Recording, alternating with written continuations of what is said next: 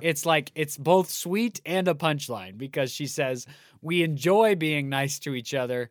There's not much else to do in this town.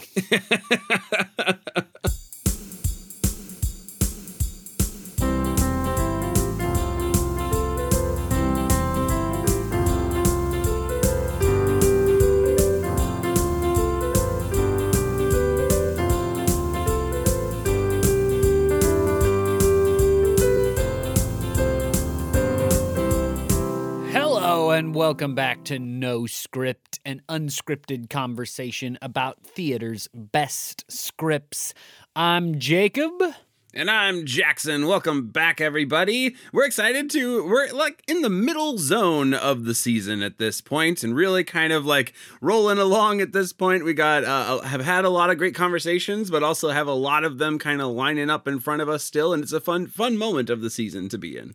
You know, it really is. And and this season especially, we have some conversations about scripts that are like really, really popular on the docket. And yeah. So that's always fun to like visit scripts that people, a lot and lot and a lot of people know and have seen in some capacity. And we're going to talk about one of those scripts today, which I'm excited about. And we're also going to talk about one of those scripts next week, which I'm excited about. And we're also have several of those scripts coming up in the themed month, which is very exciting. It's true. So there's like Like a whole sort of swath of plays here where, like, frankly, like the average listens, I'm guessing, will be pretty high just based yeah. on the title.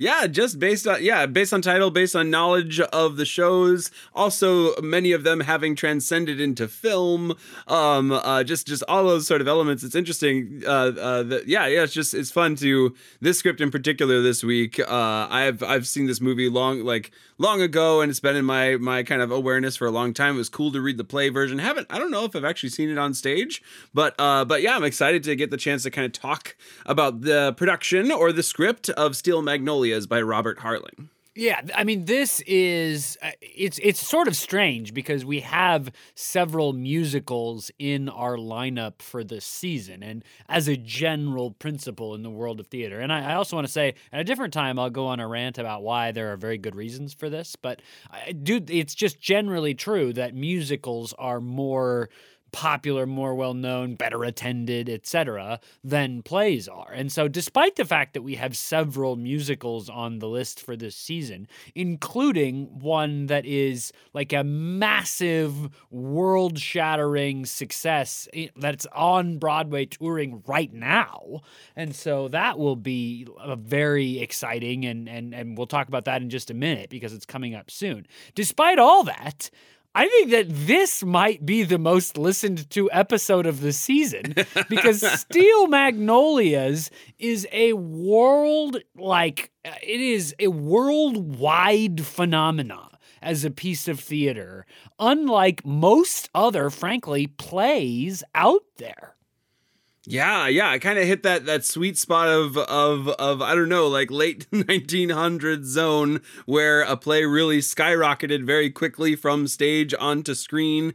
Tons of people saw it, and boy, such incredible performances in both the stage and the screen. So yeah, yeah, absolutely. This this play like like grabbed people's hearts, um, and as kind of transcended into this like broadly known uh, phenomenon um, of of of a play that that that continues to kind of draw people to it, and and drew us to it for this season as well.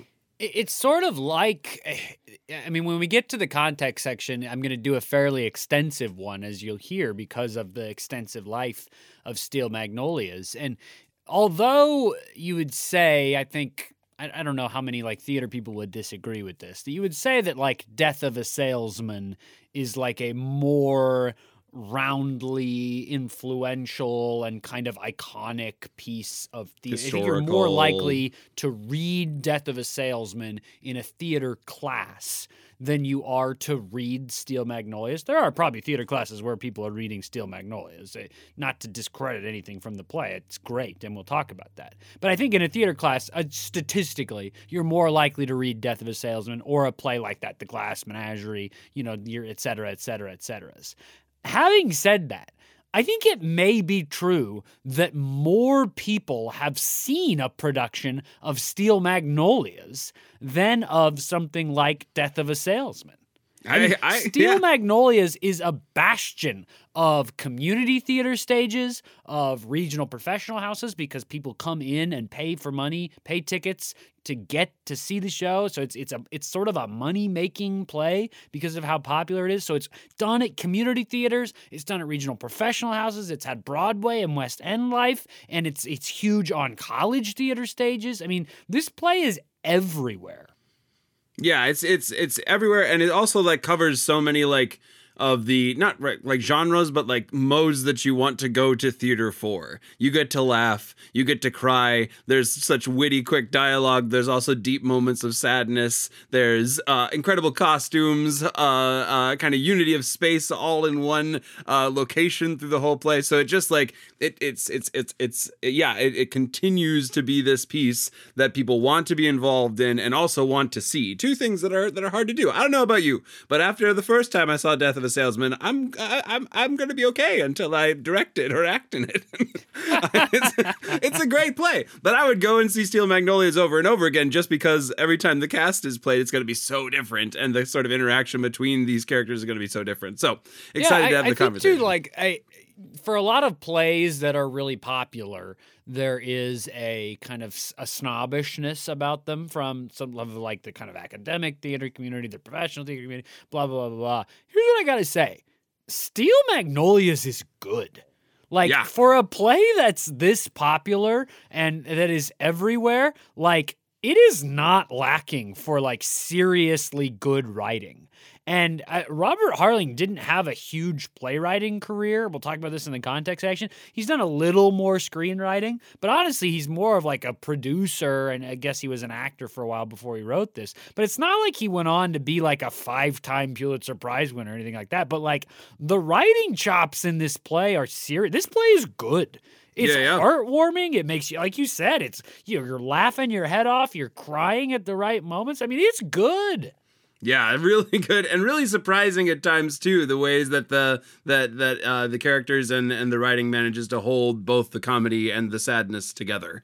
Um, so yeah, yeah it's, super good, Wait. super good. So we got that to talk about. We got a few housekeeping things to do before we do that, including a very exciting announcement. We've been teasing it for a while, but it's finally time to point you to next week when we are releasing our very excited uh, special episode, I guess is what we're calling it. This is sort of a, a one-time no script event. We uh, are, are, well, Jackson, you tell them. We're very yeah. excited about this. I think it'll be a fun episode. Yeah, it'll be a fun kind of departure for us because as uh, longtime listeners of the show know, perhaps, Jacob and I are not regionally near to each other. We record this uh, across great distances and time zones and often forget the time zone that we are trying to hit. Um, and uh, uh, after, I think, after ten seasons, now in the eleventh season, we were finally like, hey, we have a vacation planned around the same time. What if we recorded an episode during it? So um, there, there's some delightful adventures that that wound up happening around trying to record yeah, the really. episode. We were going to try to record it like in a national park and just didn't quite time that out right. And then we wound up recording it in an urban park and it was, it was, it was super fun. But, um, but I'm really excited to get to share it with you. Uh, it's it's us chatting together in the same couple feet of each other around uh, a play, uh, and and the play that we're talking about too is is kind of the one that Jacob started teasing a little earlier on in this episode. Yeah, I mean, national tour, international phenomena right now. We decided, hey, if we're gonna do this and and spend time in our vacation, which we were on vacation together anyway for the first time in a couple of years, and we said if we're gonna take time out of that, it better be for a script that is worth it.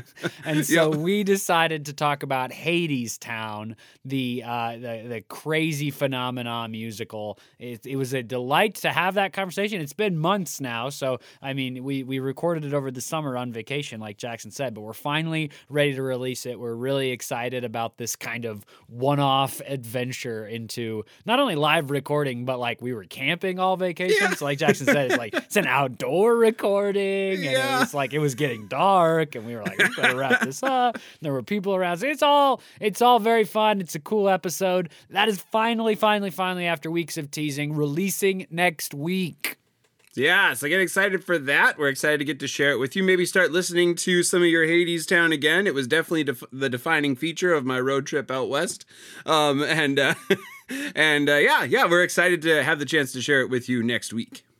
Yes, and so that that's coming up next week, and then in uh, just a few weeks after that is our themed month. We'll be ready to announce that soon. Get excited, because this is going to be a pretty rad themed month, I think. So just keep your eye on the No Script channels, and we will be releasing the theme for the themed month already. But if you're, or we will be releasing it soon, but if you're a patron, you know it already. You yes, have indeed. Learned our themed month. Yes, you guys are in the know. Thank you all so much for being patrons of the show. If you're looking for a way to help out the show, um, or just uh, kind of selfishly would like to know what we're doing for things sooner than other people do, that's fine. Um, Patreon's the way to do that. um, uh, we have uh, a, a long history of, of doing this show, and we often uh, say that we love to get to do it. We love having the chance to just, to just kind of meet and talk about plays and extend the conversation out to all of you out there in podcast. Podcast land, and the patrons at patreon.com slash no script podcast make that happen. We have a number of different tiers over there, a number of different tiers of uh, patronship and membership. Um, uh, you get different things at different levels, but that first level gets you access right away. That one dollar amount gets you access to things like the scripts and patron-only posts and all sorts of fun things over there. Um, so definitely go ahead and check it out if you are uh, kind of tuning into the show for the first time, or and just looking for a way to continue to kind of find out what we're doing around here, or if you're a longtime listener and are looking for a way to get involved a little bit more heavily in the No Script community, head on over to patreon.com slash noscriptpodcast. We'll see you over there. Thank you to our patrons, especially for all you do to help out the show. And now back to the script. Here we go. All right. Like I forewarned, uh, what's about to come is a fairly extensive context, because this play has a fairly extensive life. And yeah, yeah. even in my crazy excitement and rambling about the life of this play, I will not cover ten percent of the life of this play. I may not get to five percent of the life of this play because of how popular it is, how many times it's been staged. It's everywhere. Probably no matter where you are, within at least a couple of hours of you, there's been a production in the past, like, five years. Right. No kidding. Like, that's probably the case. Just look around. You're probably going to have a chance to see Steel Magnolias at some point, because it continues to be staged very heavily.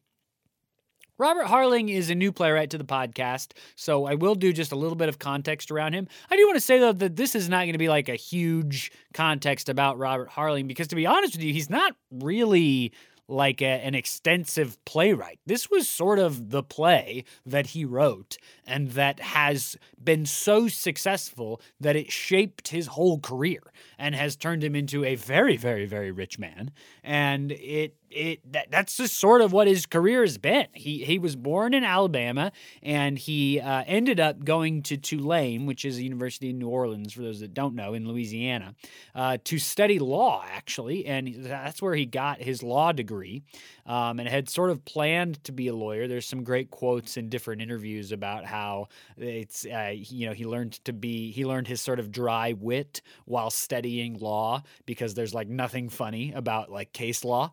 And that's where this sort of humor of the play comes out of. But after he got his law degree, he decided not to take the bar. Instead, he moved to New York City to try to be an actor.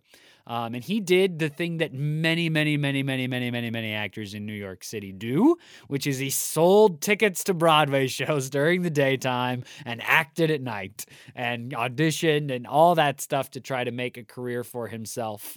Um And now comes the part that's a little bit context for the play as well, because it, it's also a sort of uh, a sad story, which is that in Robert Harling's life, the events of this play happened first, which is a very convoluted way to say that the events of the play are based on events from Robert Harling's life. Very sad events. His sister um, had diabetes, uh, just like uh, one of the characters in the play that Jackson will talk about.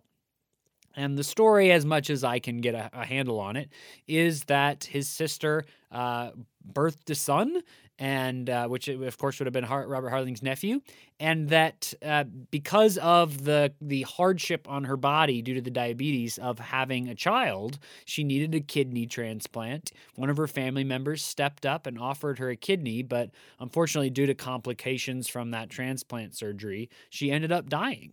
And that, of course, is very roadmap kind of how the play goes. And this event was such a major thing for Robert Harling in his life, of course, that it, it kind of shaped his career from this point on, because one of his friends said, hey, in order to process this, you really need to write about it. You gotta you gotta work out this thing that happened in your family. And so uh, the story goes, again, this is as much as I can get a handle on it, that he he first wrote a short story with the idea that it was going to be sort of an explanation for his nephew about why his mother was no longer around. At the end of Steel Magnolias, I'm stealing a little bit from later, there is a, a great, tragic, sad moment where the mother of the woman who died says, who's going to tell her kid why the mom's not here? Who's going to tell this poor kid when they're old enough to understand? And so my my guess is that that uh, feeling came sort of deliberately and very specifically out of Robert Harling's trying to figure that out for himself and writing the short story. And from that short story came a play. Steel Magnolias, the play, which opened off-Broadway in nineteen eighty-seven at the W P A Theater, um, and then sort of transferred almost immediately that same year to the Lucille Lortel Theater, which is a little more longer-term house. It ran there for three years. Wow. Um, off-Broadway, which for an off-Broadway run, three years is insane. And then uh, it, it's, it's weird kind of offshoot of the story is that in nineteen eighty-eight, uh, over in Sydney, Australia, the play also made, uh, premiered, and the famous Nicole Kidman made her stage debut Whoa. in this show in Sydney, Australia. Isn't that wild? Just a crazy story. Um, so, uh, after the run, or or right as the run at the Lucille Lortel Theater was ending, there was a national tour of the play launched. National tours of a play are very, very, very rare. They were a little more common back then, not very common at all now, uh, but still very uncommon for a play to think that it can generate the kind of national buzz and, you know, frankly, income to to justify a national tour. But it did. It went on a national tour, and then it went international. In nineteen eighty-nine, it uh, premiered at the West End in the Lyric Theater, um, and then in nineteen ninety, a different West End theater said, well, we can't let it go too long without having Steel Magnolias, and so just a year later, they put up their own version, the Westminster Theater, um, and then international even more. In nineteen ninety-two, a Polish language adaptation premiered in Poland. Um, there are many, many more productions start to appear all over the country, regional houses. Um, two thousand five, finally, it makes its Broadway debut at the Lyceum Theater. Um, and then it continues on in, in grand international life. In two thousand seven, a Japanese translated version premieres in Tokyo. In two thousand eight, a Swedish translated version appears in Sweden. In two thousand twelve, there's a U K tour. Later in two thousand twelve, there's a different Irish tour. two thousand fourteen, a French language adaptation premiered. And um, interestingly, for the final showing of that French language adaptation, which played for three years in France and went on tour, huge success in France, uh, Robert Harling apparently went to the closing production of that play in France. That was filmed. It, it continues on. I mean, th- I'm just like hitting some things. In two thousand eighteen, uh, the play, Playhouse on the Park in Connecticut. In two thousand nineteen, at the Guthrie. So here's just a little snapshot of its recent life, starting with two thousand nineteen. So I'm not saying every production that I found, by the way. I'm just saying a few from each year. two thousand nineteen, it's at the Guthrie. two thousand nineteen, it's at the Hub Theater Company in Boston. two thousand nineteen, it's at the Actors Co-op Theater in L A. Then, of course, we skipped those two years that we don't talk about where nobody was doing any theater. In twenty twenty-two, it's at the North Carolina Theater, the Hopewell Theater in Youngstown, the Drury Lane Theater in Chicago. This year, in twenty twenty-three, it just began another U K tour uh, and played in places like the Lyric Theater, the Theatre Royal Brighton, the Theatre Royal Bath, all over in the U K. Theater Works produced it, which is theater out of San Francisco. Frisco at the Mountain View Center for the Performing Arts in a very well-lauded production. The City Theater did it in Austin. So I just gave you three productions a year for the three years that we've been, ma- the three most recent years that anyone was making theater. And that was not even the tip of the iceberg of what I could find. Um, the community theater life, the college theater life, the semi-professional life, it it is all over. It is everywhere. It is being produced again and again and again. And that is just on stage. Yeah. So, after Robert Harling writes this play that becomes this international phenomenon, uh, he goes on to write the screenplay for the nineteen eighty-nine movie, which is uh, a movie that probably many of you have seen and loved. It uh, became it's a huge, huge uh, film hit. It had Sally Fields and Dolly Parton and Julia Roberts. Julia Roberts actually went on to win a Golden Globe for her performance in that movie. Weirdly, Sam Shepard was also in that movie and like kind of a bit part, and Robert Harling himself appeared in a kind of bit part in the movie. Uh, and then there was a like a failed T V show kind of run where they tried to make like a a sitcom based on the premise of this hair shop in Louisiana. Uh, but then in two thousand twelve, uh, there was a movie adaptation with an all-black cast of Steel Magnolias. Queen Latifah was sort of the headline star. And this was, uh, this it was a Lifetime movie, but I gotta say that there were some pretty serious chops behind it, Queen Latifah, of course, included. But also, the thing was directed by Kenny Leon, who is a big-time theater director. I mean, he uh, worked worked with uh, August Wilson on like staging almost all of his plays on Broadway. He continues to be one of the major theater directors in America. And so he headed up this film for this two thousand twelve Lifetime movie production.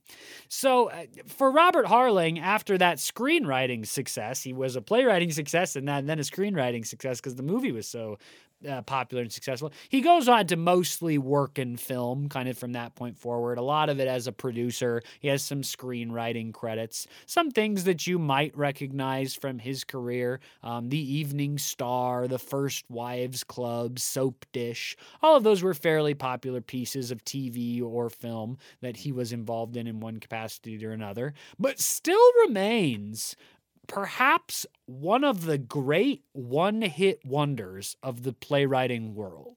I, I mean, to, to have produced a play like Steel Magnolias and then to not really produce anything else for the stage at that level, at least, uh, is, I mean, it it is truly a one-hit wonder story. And he he hit big, boy. He, like, owns a plantation in Louisiana now. Like, he has become a very wealthy man sure, from sure. the success of Steel Magnolias. Worked out okay. Uh, yeah. Yeah, so uh, I'm just going to give us a brief bit of uh, synopsis to kind of start us off on the same page. Even though, as Jacob has just described, you've likely seen, interacted with, read, watched this play before, maybe even been in it. So um uh excited to kind of jump into the conversation around it. The uh way I'm gonna kind of bring us into this play is through the characters themselves, um and then we'll just kind of move swiftly through the uh synopsis, the big beats of this play. So you have uh Truvy Jones, who is in her forties. She's the owner of uh her own uh a beauty shop. Truvy Jones's beauty shop, I think, is the or Truvy's beauty shop is what it's described as, um and it's kind of this like centerpiece part of town, this gathering space for uh particularly these six women to come into Uh, and and have their hair done and kind of touch base and get set for the day, and on they go. Um, but Truvy is at the start of the play hiring Annelle, who is starting as the new assistant there. Um, Annelle is kind of new to town, new to this group of, uh, of friends, and uh, is just like just as of that day starting in the shop. So Annelle is kind of the stranger that has come to town, um, and. Uh, and is kind of meeting all these people for the first time. Claire, uh, uh, Clary, excuse me, Clary Belcher, um, is in her sixties, uh, widow of the former mayor. Uh, she's described as the grande dame of the town. She's kind of the, uh, the st- still carrying the kind of wife of the mayor sort of energy, even though um, uh, the, the mayor has died, alas. Um, and so she's still going to things like, frequently she says, I'm going to the show tonight, I'm going to this theater, I'm supporting the arts in the town, et cetera. She's still uh, very connected to the town and the goings-on.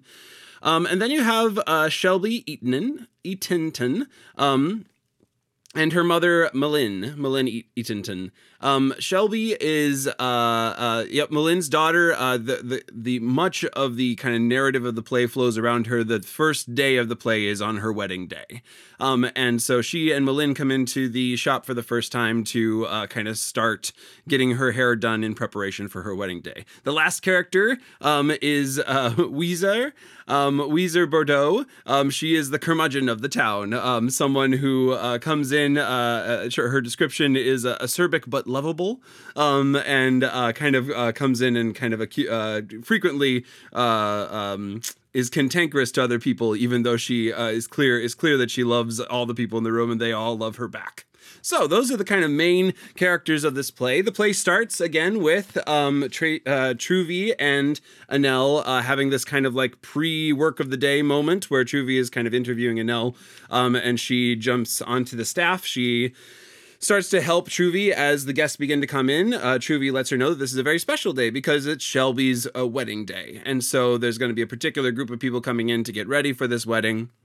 And one by one, we begin to meet them. Clary comes in, eventually Shelby comes in, Malin comes in, um, and they're all kind of going about the conversation of the day. They're all touching base for the first time in a little while. All the while, there's like there's this very like everyone knows each other sort of neighborhood stuff going on. Um, you hear, you hear these kind of repeated gunshots happening from off stage prior to Malin's entrance into the stage, and over and over they're like, "Oh, that's just that's just Drum. He's trying to get these birds out of this tree." Um, so that eventually Shelby says it's a magnolia tree, and um, uh, we have all of these birds in it. We're trying to host the reception there tonight. Night. We're trying to have people not get like bird poop all over them. So he's trying to clear out this tree with uh, with a gun, basically. um, eventually, Malin comes in and it's discovered that she has stolen the gun from uh, from Drum. And so this, the shooting stops for a little while. Um, but then during the course of this kind of uh, getting getting their hair done, Shelby has this kind of uh, uh, uh, diabetic... Um, not quite a coma or something like that, but she just, uh, her insulin is too high and she begins to kind of faint away. Um, and that's a kind of introduction to Shelby's kind of medical condition. Um, Malin kind of moves quickly into action, gets her some orange juice and reveals to the rest of the women in the parlor that it's been a really rough month because um, Shelby has uh, had to go through some doctor's appointments and things. And even, and she discovered that the doctors are recommending that she, she not ever get pregnant, that she not have a child, um, that it would do too much damage to her system to have a child. As Shelby kind of comes to out of out of uh, that that uh, that moment, she uh, talks about her and her fiance's uh, conversation around that, that they're just going to adopt. It'll just be fine. It was actually that we'll adopt ten kids. People people adopt kids all the time. It'll be it'll be okay. Um, and so uh, the kind of the the rest of the kind of conversation moves along. Eventually, uh, Weezer comes in um, and is angry at uh, Malin's husband Drum because Drum has picked all of the magnolias off of the tree for the reception. And so uh, Weezer thinks that the tree is shared, not shared, that she owns the tree. It's kind of like on their property line. And so she uh, thinks that that uh, basically they stole all the magnolias from her. The end of the uh, act, kind of uh, that or not the act, that scene. Kind of builds to uh, again. Apparently, there's there's more efforts being done to kind of shoot the birds out of the tree with some sort of dynamite tied to a toy bow and arrow. And so, like a big explosion happens. Everyone kind of runs to the door. Weezer kind of sicks her dog on on uh, the the goings on over there, and that's kind of the wrap up of scene one. Scene two is. Oh, it's in December. So I, I'll, I'll give you the first uh, date of the play. We're in April at the start of the play. The play takes place over the course of about two and a half years. So uh, we we fast forward now to December. And uh, everyone is is kind of... Uh, coming home for Christmas or kind of interacting around the Christmas time. The shop is decorated for Christmas, et cetera. Um, and uh, Shelby returns home and... Uh, is uh, kind of uh, talking about the surprise that she's going to tell uh, her mom, Malin.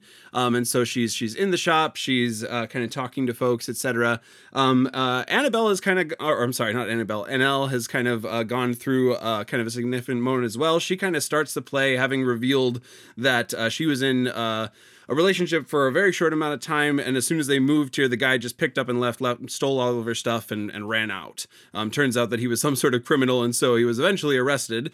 Um, and in this second scene, it's kind of been six months later, Annelle has moved out of the kind of, uh, temporary home that she was living in into the apartment that Truvy has uh, offered her to live in, in, in the beauty salon itself.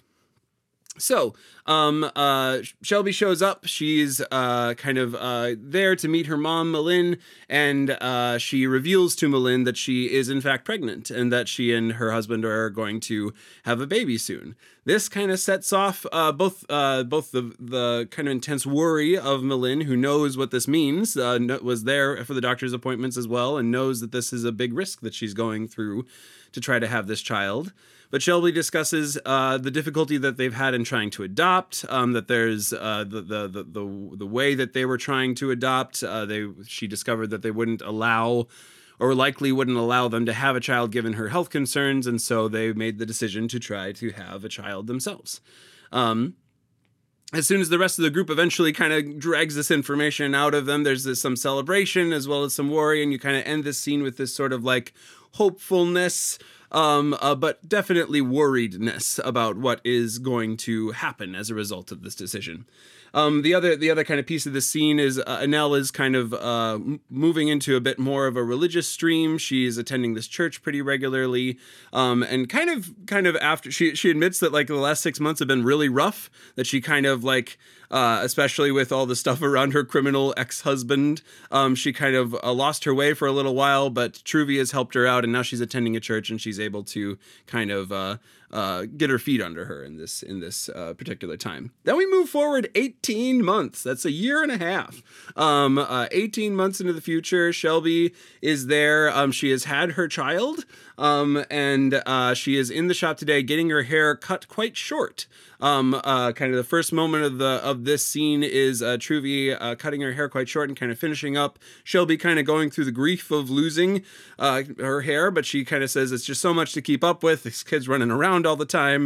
Um, uh, this will be so much easier for me to take care of rather than the the kind of uh, ritual that I have to keep to keep all all my hair in, in shape while I'm while I'm doing this as well. One by one, the different characters come in and all assure her that her hair looks great. There's this kind of moment of Uh, surprise when Malin comes in because uh, she she has this moment of surprise and she, she right away says it's, it looks really great. It's it's it's all going to be fine. But we discover through the course of the scene that um, there's probably some connection also to some other complication in their life, and that um, Shelby's kidneys are failing her. Um, she's been on dialysis for a, a while, um, and uh, they've been she's been on a list of uh, for a kidney transplant for a very long time, or at least uh, a a amount of time. And they just recently went through the test to discover that Malin is able to give her a kidney transplant. Um, uh, so, so they're like the day before, basically, is the news of that day, um, that she is kind of um, going to go into procedure to that that next those next days, and um, they're all hopeful hopeful that the procedure goes according to plan. Um, Also, uh, uh, again, the, the two that are kind of on a journey in this play are Shelby and Annelle. The other ones kind of float through with all these fun little things that are happening to them. Like uh, Clarie is going on trips. Uh, in the last scene that I'm about to talk about, she's she's goes off goes to Paris. Um, uh, Weezer always has someone that she's kind of angry about or cantankerous with. Um, uh, and uh, and uh, the the rest of the crew. Truvy is kind of this like you know sort of the salon keeper. She constantly is is kind of. Uh, bringing out bringing out what's going on with other people, but also admitting that she has some struggles with her husband as well, that he's been kind of this like couch vegetable for, for a while, like basically sits home and watches T V whenever he comes home from work. Um, and so she has a lot of her energy pushed into this shop and these people who she loves. The last scene of the play takes place in November, so another four or five months have gone by. Um, and, uh, We discover quite quickly in the early parts of the play uh, of this of this scene that Shelby has passed away. That uh, and we find out um, through eventually Malin comes in that they're playing a radio that Shelby has given to Truvy, and the radio is like playing all of of uh, Shelby's favorite songs that day. Um, And uh, Malin comes in and kind of tells the story of how the, the transplant failed, that she went back on dialysis. They were trying to find some other way to help her, but it just didn't work. And eventually they had to stop the machines. And she kind of tells them all of how she stayed with her, how awful it is to lose a child. She was planning to be the one to go first.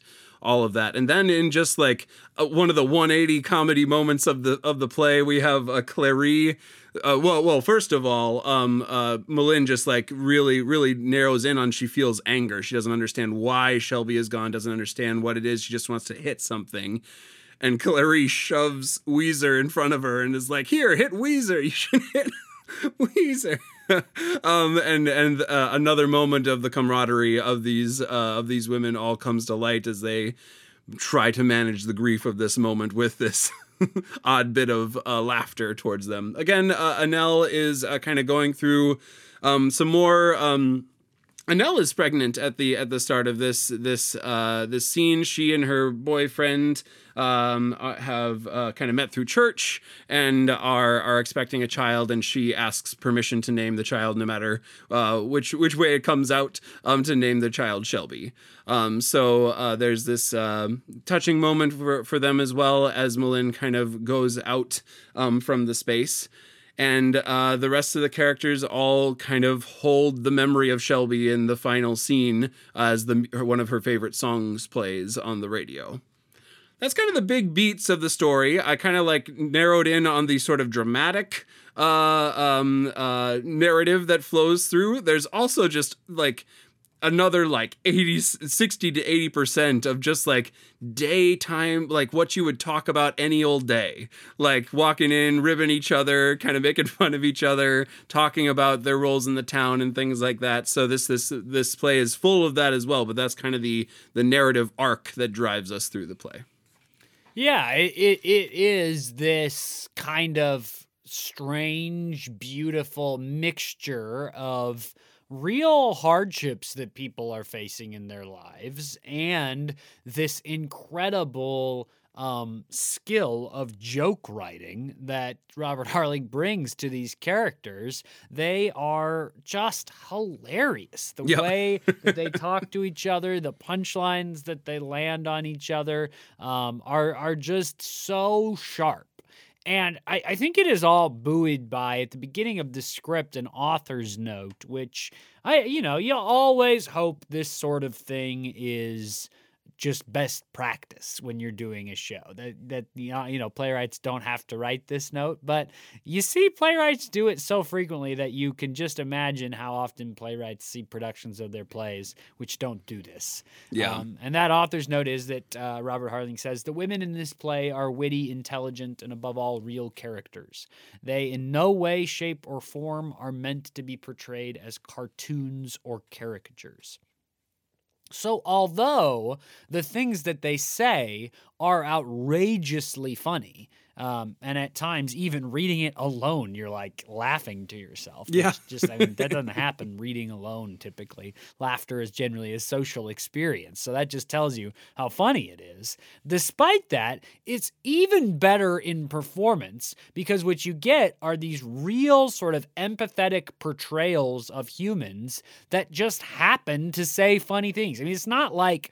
I mean, just to pick on a play, Arsenic and Old Lace, which is, you know, set up as a comedy, but it's right. filled with characters that are just totally unbelievable to me. Really campy. Yeah, yeah, yeah. Right. And this is like the opposite of that. Real humans that somehow manage to say the funniest things you've ever heard in your life. Yeah, like super, super cutting wit often. Um, uh, and also just like, yeah, just super honest comedy as well. There's a scene kind of early on where um, they're sharing recipes. Um, and uh, and uh, Clary is sharing this recipe with Truvy. And it's like, you know, a cup of flour, a cup of sugar, and then a cup of fruit co- cocktail with the juice. Um, and Truvy's like, that sounds, that sounds awfully rich. And Clary's like, yeah, well, I put it over ice cream to kind of cut the sweetness. um, it's like, and it's just full of that sort of like, you know, day to day sort of things, um, that, that, that have these like intensely comedic elements to them. Um, but the characters are just kind of rolling through the conversation with it. And it's, and it just like hits you out of nowhere all, all the time. And and the, the stuff that the characters are going through is real life stuff too. You know, I mean, obviously the, the way that Robert Harling has written the experience of diabetes for his characters is is very specific and very rooted in real experience. I mean, the things that happen to Shelby are not uh, a stereotype or trope of the experience. It comes from the the real lived experience of watching your your loved one go through these incredibly hard things. And because it's grounded in th- like it, it, maybe here's my thought.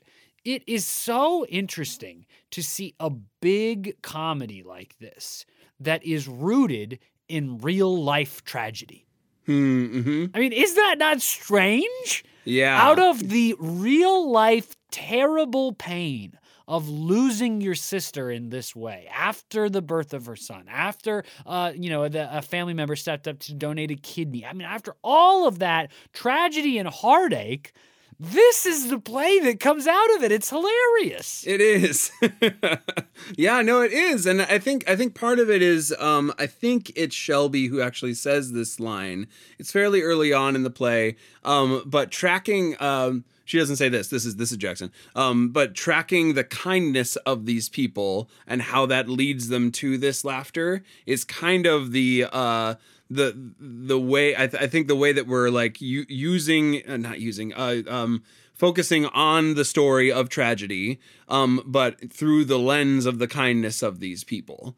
Um, because early on in the scene, again, the, the stranger that comes to town is Annelle, um, and she like as soon as they find out the situation that she's in, all these women rally around her and are like, oh, I got a place for you. Oh, I got a way for you to do this. Oh, you should come to come to my wedding tonight. There'll be this cake there. You should just come and just be be with us tonight. I'll give you a dress to wear. It's all it's all good.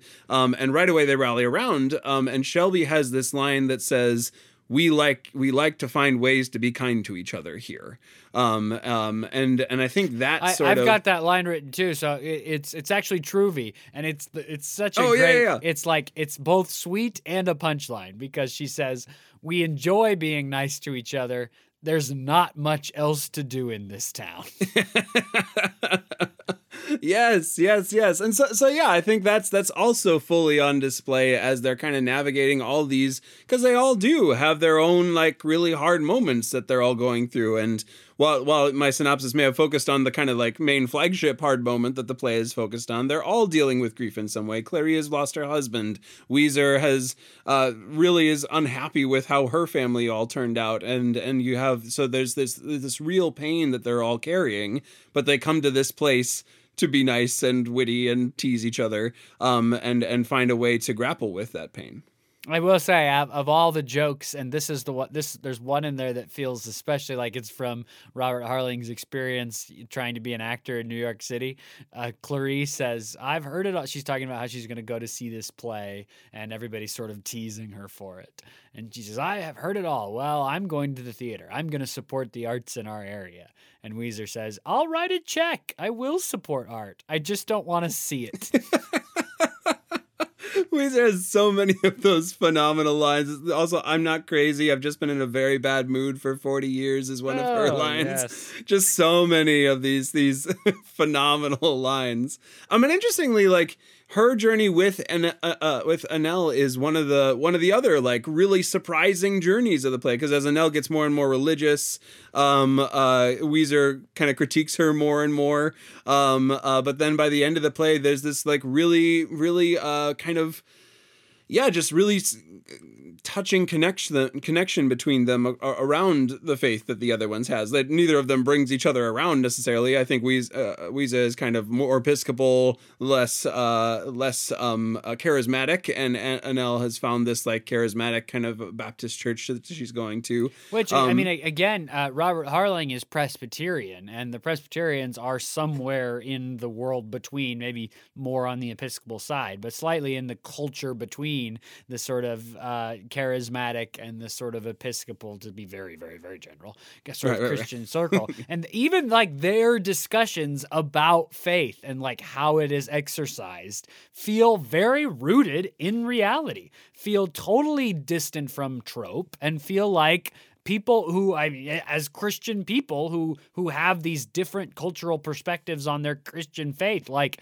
it feels like that is the kind of conversations you probably have if you're fond of somebody who is from a different Christian culture than you. And, and, and it, it feels rooted and true to me. And there's also, I think, some delightful kind of very human, uh, uh, gestures to the gaps in the experience of faith and faith communities. After we have learned that Shelby has passed away and Malin has sort of, you know, been had her, her moment of just real sadness and grief and crying and caused everybody to cry in, in the hair shop, Annelle says, well, you know, she went to be with her maker. She doesn't have any pain now. It's a beautiful thing. She says, we should be rejoicing. And Malin says, you go ahead. I wish I could feel that way. I guess I'm a little selfish. I'd rather have her here.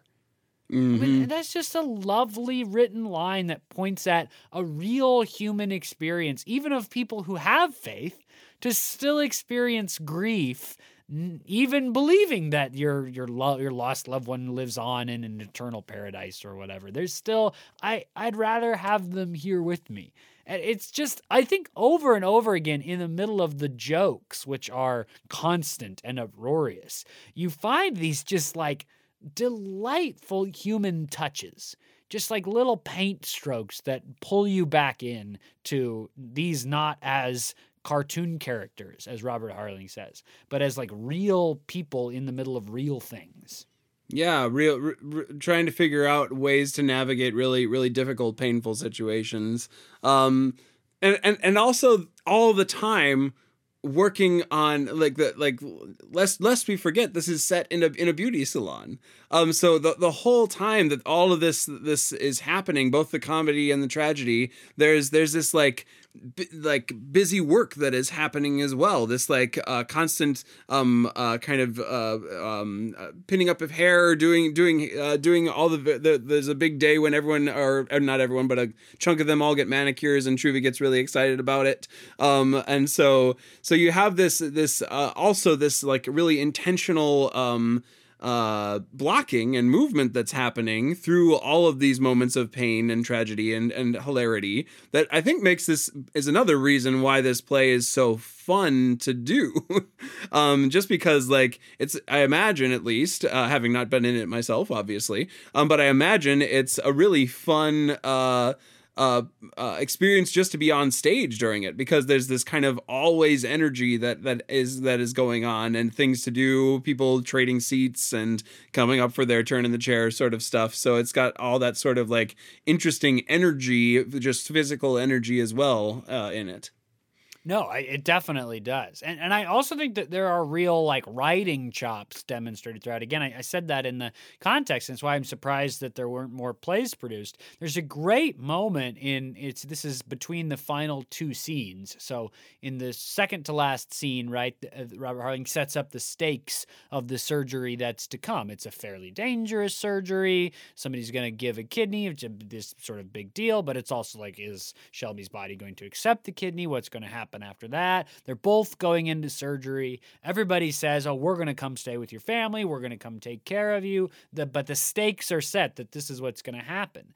And then at the top of the next scene, the last scene of the play, you learn from the other people in the beauty shop. And I'm I'm not missing the language that they say exactly, but it, you you learn very clearly that someone has not survived something.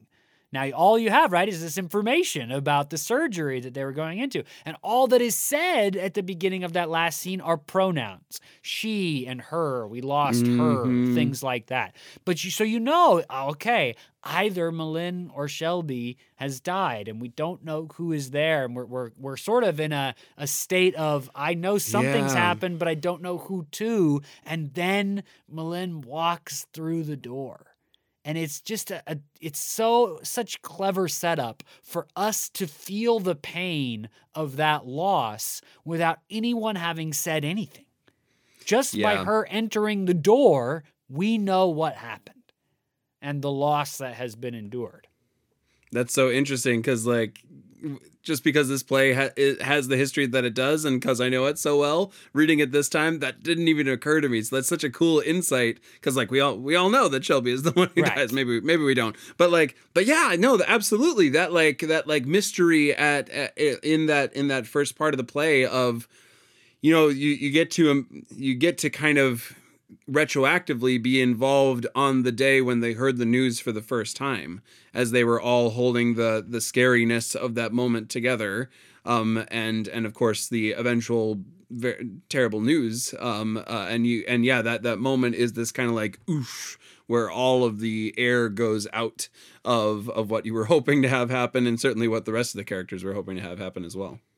Yeah, and I mean, you, if you look for it, they exist throughout these moments of just strong writing. After Shelby reveals that she is pregnant and doesn't get the anticipated reaction from her mother, later on, all the women come back in, and they've they've the mother and daughter have agreed not to share the information with the rest of the beauty shop yet, but they're still kind of in the midst of this argument.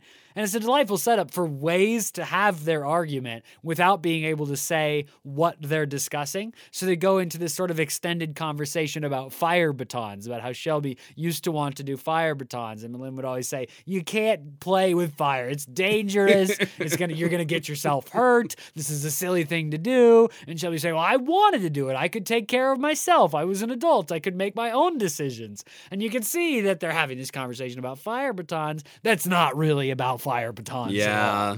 Yep. Yep. Something else is is being talked about via via the talent of, of whatever pageant it was. Yeah. Yeah.